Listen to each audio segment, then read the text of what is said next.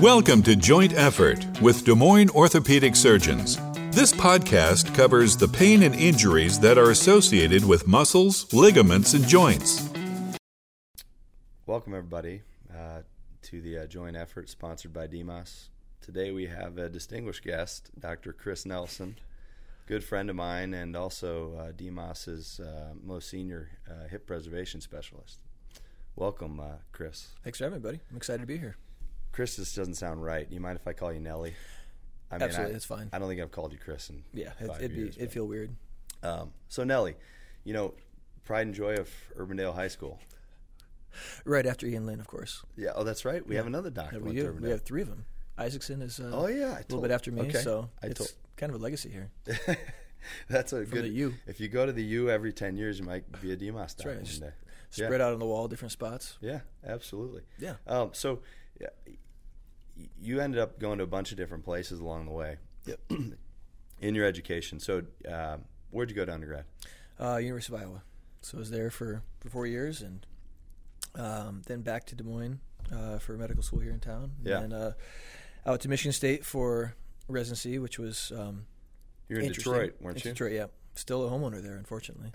no, you're not. yeah, we are. We uh, So, we bought and actually I started my residency in 2004, um, right at the, right before the auto crisis. So we're still a homeowner there, which is really nice. so 2008 comes along and you're, you're underwater.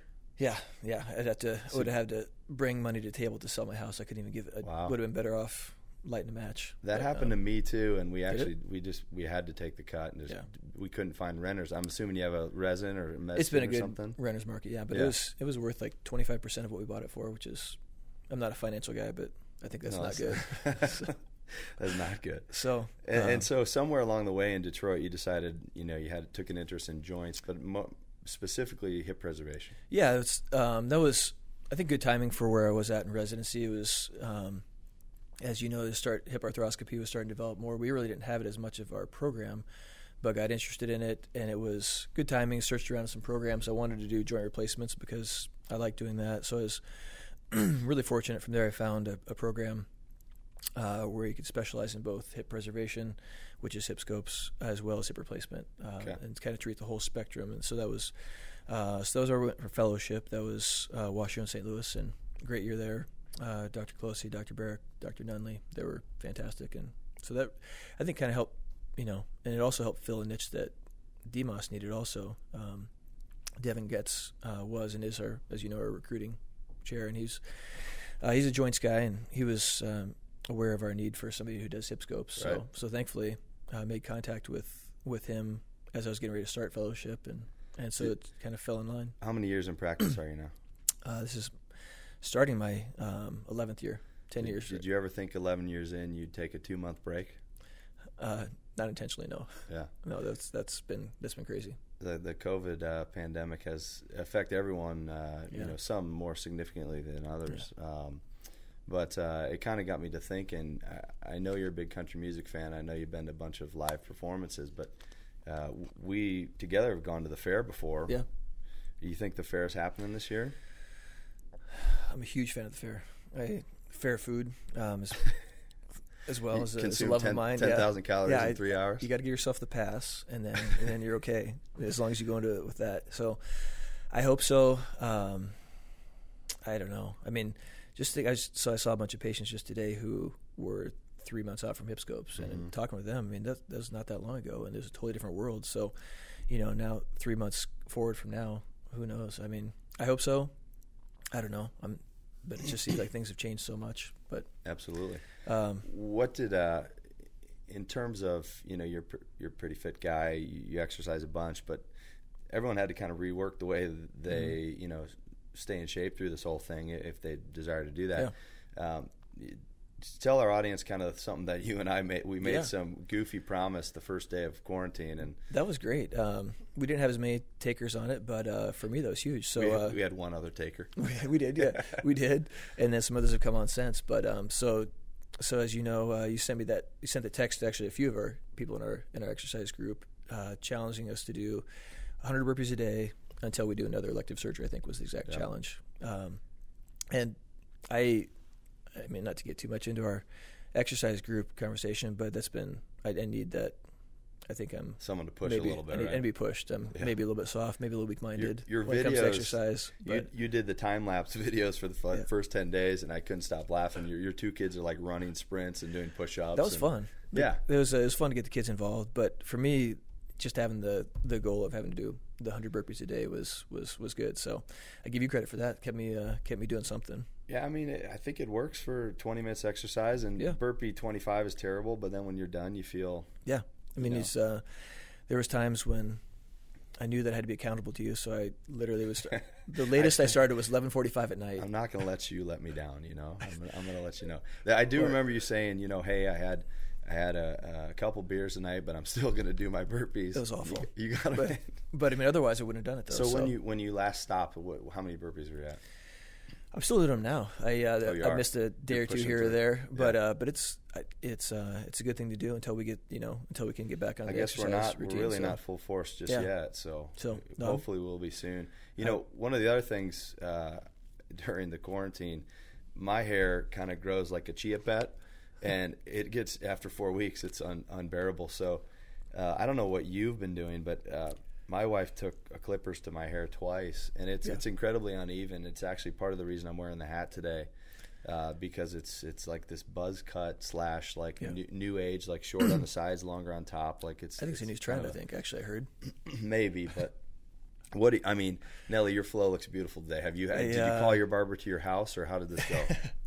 So, um, so my third year of medical school, my father-in-law has been a long time Flowbee users, which, um, My wife told me about this Which- and I had to I had to dig in. which, which I said I pushed him off for a long time. So that was at that point. I think my wife and I had been together for probably. This is the machine that sucks the hair Mm, this, is the, this is suck then- cut basically. So vacuum. Do you, you set your length and it just Yeah, I mean it's it's so um, I needed to. Rot- I was leaving to go on a rotation as a medical student, and I needed a haircut. So he finally swooped in. Timing was timing was perfect. He said, "I got you, I got you covered." So uh, so I gave in and uh, did it, and then so for probably about well, until about actually about two years ago, I used the uh, the Flowbee, which you know it. I describe my hair as uh, maybe barely adequate as uh, about probably about no, the, no, no, no, no. But, I don't, um, I don't think that's fair at all. I, uh, but for a while, I started going over to uh, Sisters and Scotch mainly because I heard that's where Nick Sullivan, who He's- everybody knows that uh, Jason's brother has the best hair in town. So Everyone's that's just wh- trying to live up. Yeah. I'm the brother with the bad hair, unfortunately. But that's uh, it's, but so yeah. Well, so that- I that's, go back uh, to the Flowbee. I that doesn't surprise me, Nelly. You know, one of the, the stories, the first stories I remember of you and I kind of hanging out and stuff. New Year's Eve, like four years ago, maybe. Um, you know, when you're a guest to someone at their house, you say, "What can I bring?" And you mo- normally it's like a pasta salad or a, you know, it's a it's a veggie tray. And uh, and Nelly says, "I got the protein, guys. Don't worry. I'm working on sous vide filet." And That was the Susie, first time. Susie and I had to look up how to spell sous vide and what it even meant. Um, so it, you know, and since then I realized you take a, an interest in kind of you do a little bit of cooking. And, Yeah, I like to mess around with it. Yeah, yeah. I'm definitely not a good cook, but I like to like to mess around with it though. Well, I think that probably you know you, your hobbies you, you take the same uh, you know kind of intensity to your hobbies as you do your career, and that's a, a huge compliment uh, from me to be honest because you know you, you find a different way to do something and you learn and you, you master your craft and, and I think hip arthroscopy as you said the advent of it and, and it's only been popularized 15 to 20 years in the United States right so you basically decided right away that this is an interest of yours and, and, and learned about it. And so we're here to, today to discuss kind of Yeah. when someone has hip pain, and particularly we're talking about someone that doesn't have arthritis, Right. Um, the young adult or even the middle aged adult. So tell me, you know, what are different kinds of? uh, Let's start with this. What, what does hip preservation mean? You hear that a lot. Sure. What does that mean?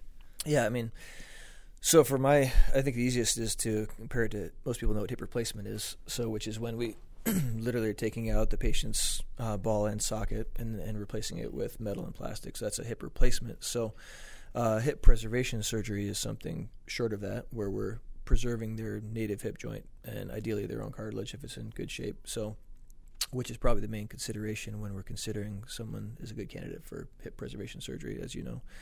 Uh, so hip preservation surgery to me is any type of surgery done on the hip where we're you know returning them to their back to their a high level of function and, and preserving the native hip joint without replacing it of some form. Some Initially, it came along and was popularized in Europe as Mm-hmm. more of an open procedure, right? Right.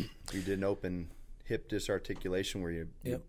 you you pull the hip out of the socket and you can do things in an open fashion. But Yeah, Dr. Ganz. yeah, Um, we we did some of those in fellowship, which is interesting. Actually, I did a couple um, in Carroll, Iowa, when we was, which Did is where I started in practice. That Yeah. was that was interesting. Um, it it went it went well, but it uh, I think as as as you know, as time goes on, you just you get better with hip arthroscopy.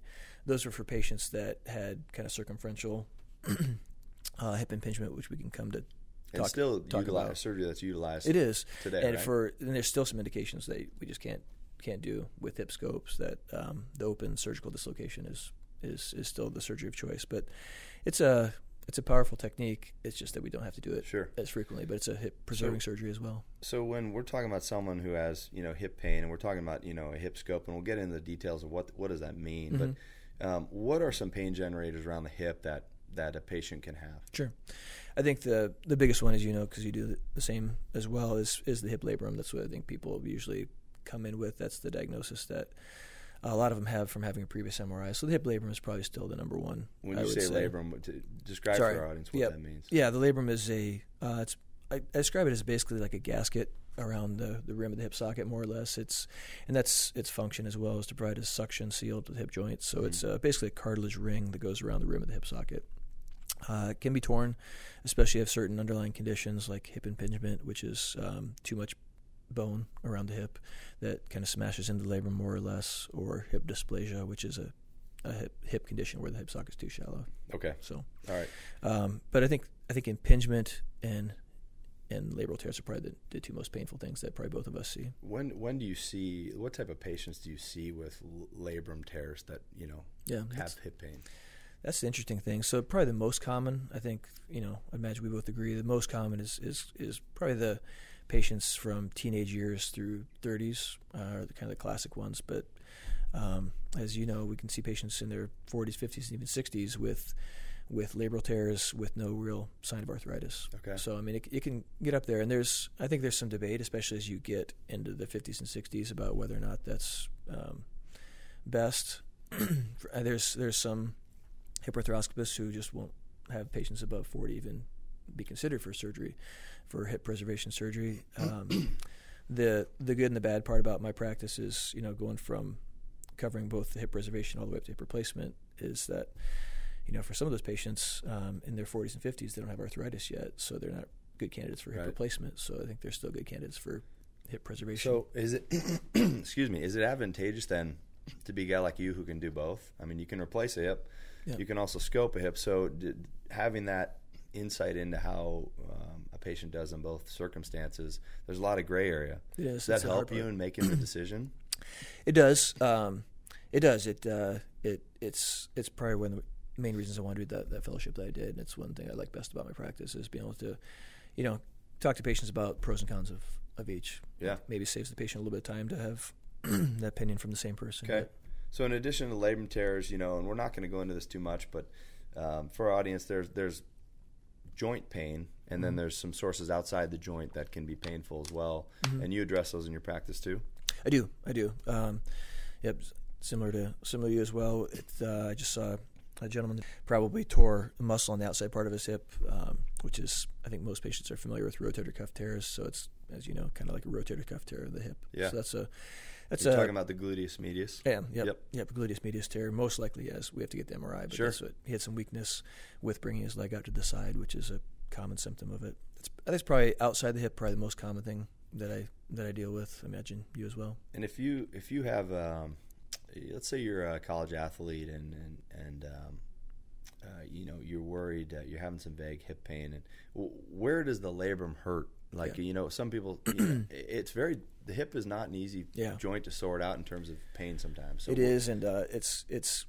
I, some patients um, point right to the groin, Yeah. and that's and are surprised to to realize that's where true hip pain is typically located. I mean, it can be deep in the gluteal on the side, but classic classic deep joint pain, as you know, is is kind of deep in the groin. Okay. Um, I think, and and frequently it is still muscular. I think the the labrum we start to get more concerned about the labrum when the patient has rested, you know, frequently gone to physical therapy, treated the quote unquote groin pain for you know for appropriate amount of time, and it's still there. We're not getting better. So that's Yeah, so what's your threshold? You see someone who just started having hip pain. You're putting Mm-hmm. them through how much you know therapy? How long are they waiting to to get an MRI if you're concerned? Yeah, so I, you know, both of us probably see the patients after they've already been through those, which um, is is how they frequently end up in our practice. If somebody, you know, walked into my office and their hip just started hurting a week ago, and they hadn't done anything yet, I would probably start them out with rest for at least you know two three weeks of any painful activities, probably some physical therapy. Uh, beyond that, for at least another you know four weeks of trial, um, and and as you know, that kind of depends on their pain too. If it's somebody who's just you know non-functional and on crutches, then it's a different story. But for the patient who can mostly function, I'd probably start off with you know a good two to four weeks of, Okay. of conservative treatment before we move on with an MRI. And if that groin pain, which you know, I think by and large, groin pain is probably the most common location of a labrum tear to present. Yeah. If that continues, um, you get, you know, do you just go straight to an MRI, or is, are, is there any value in X-rays? Because to, it, Sure. you know, and I ask you that, Yeah. we know the answer, but Yep. a lot of patients say at the front desk, "I don't need X-rays. I have an MRI." Yep. What What's your Yep. response to that, and why is it valuable? That's good. That's a good question. Um, and and I, we do get that a lot, and it's it's a fair question because you know there's a there's an assumption that's an understandable assumption that the MRI is the end all be all because it does show the labral tear as, as you and I both know. um, going back to some causes of the labral tear that I mentioned earlier, the hip impingement, hip dysplasia, those are the really the two big reasons why. Well, as, as well as ruling out arthritis, those are probably the three main reasons why you know both of us get X-rays. Um, so hip impingement again is a basically a condition with extra bone around the hip uh, that can predispose patients to labral tears. So we get some certain views that are typically not done in their previous um, doctor's office, which is another comment that patients will ask about a lot too. Is you know they'll have X-rays somewhere else. Um, you know they'll ask what it makes our X-rays different. We get you and I both get a couple extra views that are unique for that, as well as hip dysplasia, which is again hip hip uh, condition where the hip socket's too shallow, and then finally arthritis. Yeah. So those are the reasons why X-rays are still important. I will say, uh, you know, there there are certain days you and I operate uh, in adjacent ORs, and I noticed that on the wall, you know, you're very meticulous, and, and, and not only do you have the patient's, you know, X-rays on the your your imaging and monitors, but also you've printed out X-rays and you have all sorts of angles measured out too. Yep.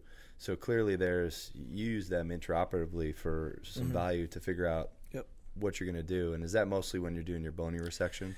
It is for that part of it, as well as just a reminder about where uh, how deep their socket is, and you know, Okay. the coverage where I can, if I need to take any, any bone off the socket side as well. And so there's there's two kinds of impingement, cam and pincer impingement, right? So can you describe for our audience, you know, what both those are uh, briefly, and then Yeah, yeah. So basically, cam impingement is on the side of the femur, the femoral side. Uh, that's probably the more destructive one to the labrum. Uh, that's the one that can cause early arthritis a little bit more. It's on the femoral side. It's when the femur gets kind of egg shaped instead of round. Um, uh, so that seems to be a more common one, at least in my practice. And then the pincer one is when it's uh, kind of coming off the socket side, Okay. and that's where we can see some labral calcification with that. and then you could also have both, You get both, of which course. makes it Yeah. for some for an interesting case. makes both of our jobs harder when we yeah, have to, without have a doubt. to do, deal with that. So so you've worked everything up, and then you have an MRI, and um, someone has a labrum tear.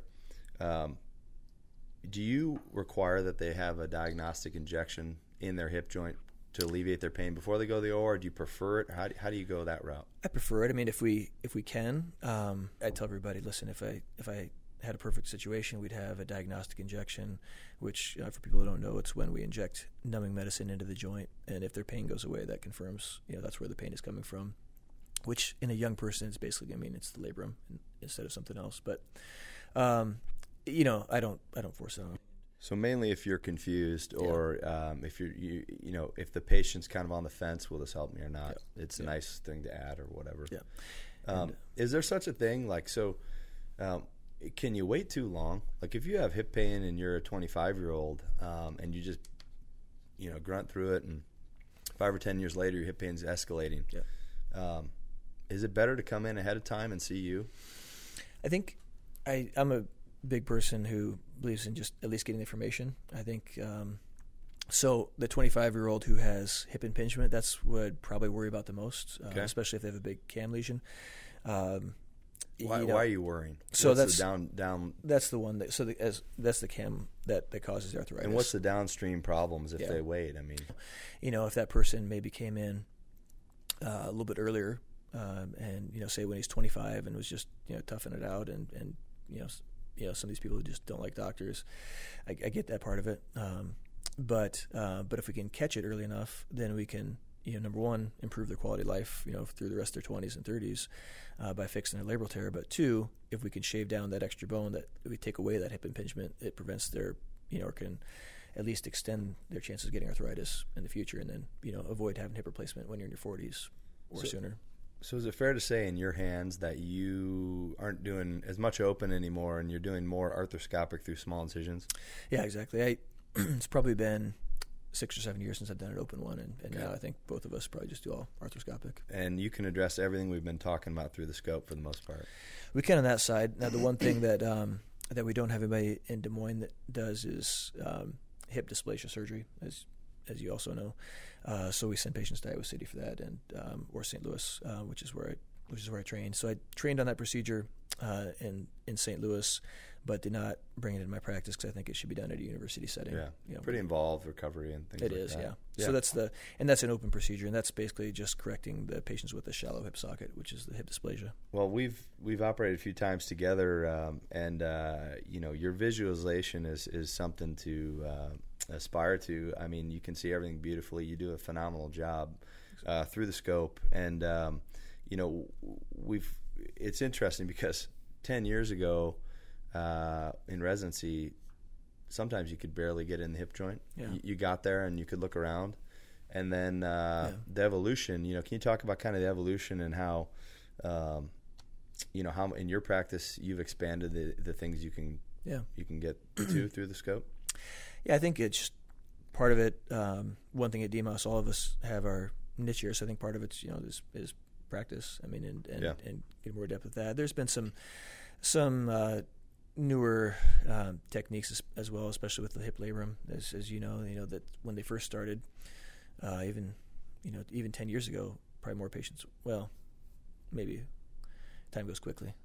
Maybe not 10 years ago, maybe maybe 15, 15 years ago, uh, they were taking out labrums as opposed to fixing them. I think Right. the anchors have gotten better, so it's allowed us to fix um, fix more labrums in tighter spots where there's you know less less bone, um, and I think that's that's helped as well. And if the labrum looks terrible, and are you going to fix a terrible looking labrum? Or are you going to take it out? And, and what's your what's your Sure. you know we do some reconstructions Yeah. together, circumferential, and Yeah. or I should say you know we- the entire span the entire labrum. Mhm. What, what's your take on that? Where are we going with that technology? You think? That's a great question. I think um, I think I'm always somebody who's a little bit uh, hesitant to be the first one, but I also don't want to be the last one to do things. And that's kind of how both of us probably approached the the labor. You've been good about uh, about keeping me open to new things as well. Yeah. So I think uh, um, I think our first I know our first uh, uh, tandem labral reconstruction was your patient, and so uh, but thankfully I think you'd agree uh, that's been a great tool to have in our bag, and especially for those patients that you know just have the irreparable labrum or you know the the labrum to just. Thankfully, you know, there's not many patients who their labrum just won't heal, but occasionally Right. get one that just doesn't heal uh, because it's Now at least you have that uh, down. You know, you have that second step. Yep. You, before us, we, Yeah. we fixed you. Hey, you still have pain. I'm sorry. yeah. Uh, and 20 years ago, people were probably told, "Hey, we don't really know why you have hip pain," and or 25, right? And It's yeah. I- is it amazing to you how prevalent it is today versus the fact that this procedure really wasn't even happening, you know, 25 years ago? It is. I mean, it's probably it's probably at least forty percent of my practice is is just purely hip labrum and, and hip preservation surgery. So um, there's clearly a lot of it out there. Uh, there's probably always been a lot of it out there, but I think it was just under recognized, which is nothing against anybody in the past. I mean, I, I'm sure there's things right now that, that you and I, you know, aren't familiar with Yeah. that are that are out there that are causing us to scratch our heads. I I talked to um, Steve Taylor, who is you know, as you know, with, along with your dad, one of the guys who put DMOS where it is today, and, and asked him, you know, what did you do about these, you know, these patients when they Suck came into the up. clinic? And he said it's it was just tough because they didn't have, you know, the information about labral tears. So they were just- seeing him, they were we didn't him. have the yeah, and it was just you know it's just this young adult hip pain that was poorly described, and right. it'd be a tough conversation to have. So fortunate to have the the information we have and to be practicing the time when we are. So Yeah, there's no doubt about that. Um, do you think uh, you know going forward? Do you think that uh, are, are, we seeing everything, or is this going to is this procedure going to continue to? Uh, you know, I feel like it's every year there's yeah. more of them, right? you can't even get to all of them. Yeah. Um, is there something we're doing in society that's that's different? Um, you know, are, are we? That's good are question. kids going through more strenuous activities these days? I I do worry about that a little bit. It's hard to. I, I think that um, there's certainly activities that are harder on the hips and and, and just in general. Um, I worry. I'm not sure about you. You're you know you're a shoulder specialist as well. I mean, it maybe similar to the baseball players who are playing baseball year round. I'm not sure how much you worry about their shoulders, but for me, dancers and yeah, I worry about the dancers with doing doing dance. You know, many hours a day, right. all, all, year round. I think yeah. that's uh, that's something I worry about. I think there's there's definitely something to you know the the pediatric overuse injuries and put them at higher risk. Do you do you ever get the question? Uh, you know, someone's had a knee scope, and so it's like a two week recovery, and they're like, "Oh, it's a hip scope." You know, yeah. I'm, good in two weeks, and you got to re-engineer the whole their whole thought process. I mean, it's, uh, it's a it's a decent recovery, correct? Absolutely, it's uh, it's it's one of the things I'm sure both of us wish was you know it's similar. I tell everybody it's similar name, but that's kind of where the similarities end. I mean, it's uh, it's probably, and this is what also is still even for somebody who you know kind of specializes in both hip preservation as well as hip replacement. Right. It still is hard for me to believe that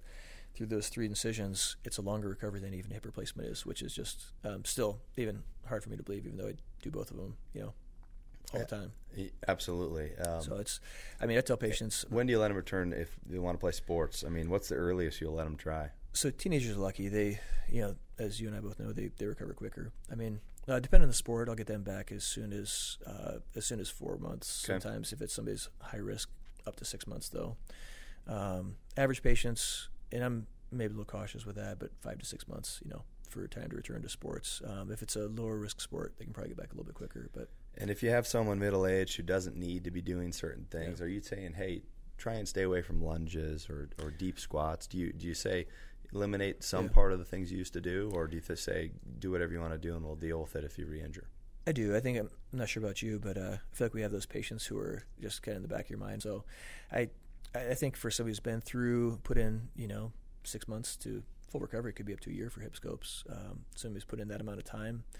If it's me, I would just be cautious with some of those activities. So that's that's yeah. my approach. I'm not sure about you. Yeah, no, I mean I, I, I, completely agree. I think we align on a lot of these things, and uh, but it's it's great to get your insight. Yeah. Um, we definitely appreciate you coming on today. Thanks for having me. It's been uh, this is exciting. Our audience, yeah, I got to hear from one of the busier hip scope guys in the Midwest, and so uh, it's been awesome just in seven years to see your practice grow. And I I think honestly, coincidentally, uh, um, you know, the the amount of hips we see at DMOS have grown because of your leadership and stuff. So, well, likewise, thanks. it's uh, it's been fun. Thanks, Ben, for coming on. Appreciate it very Appreciate much. It. Thanks, man. You got it.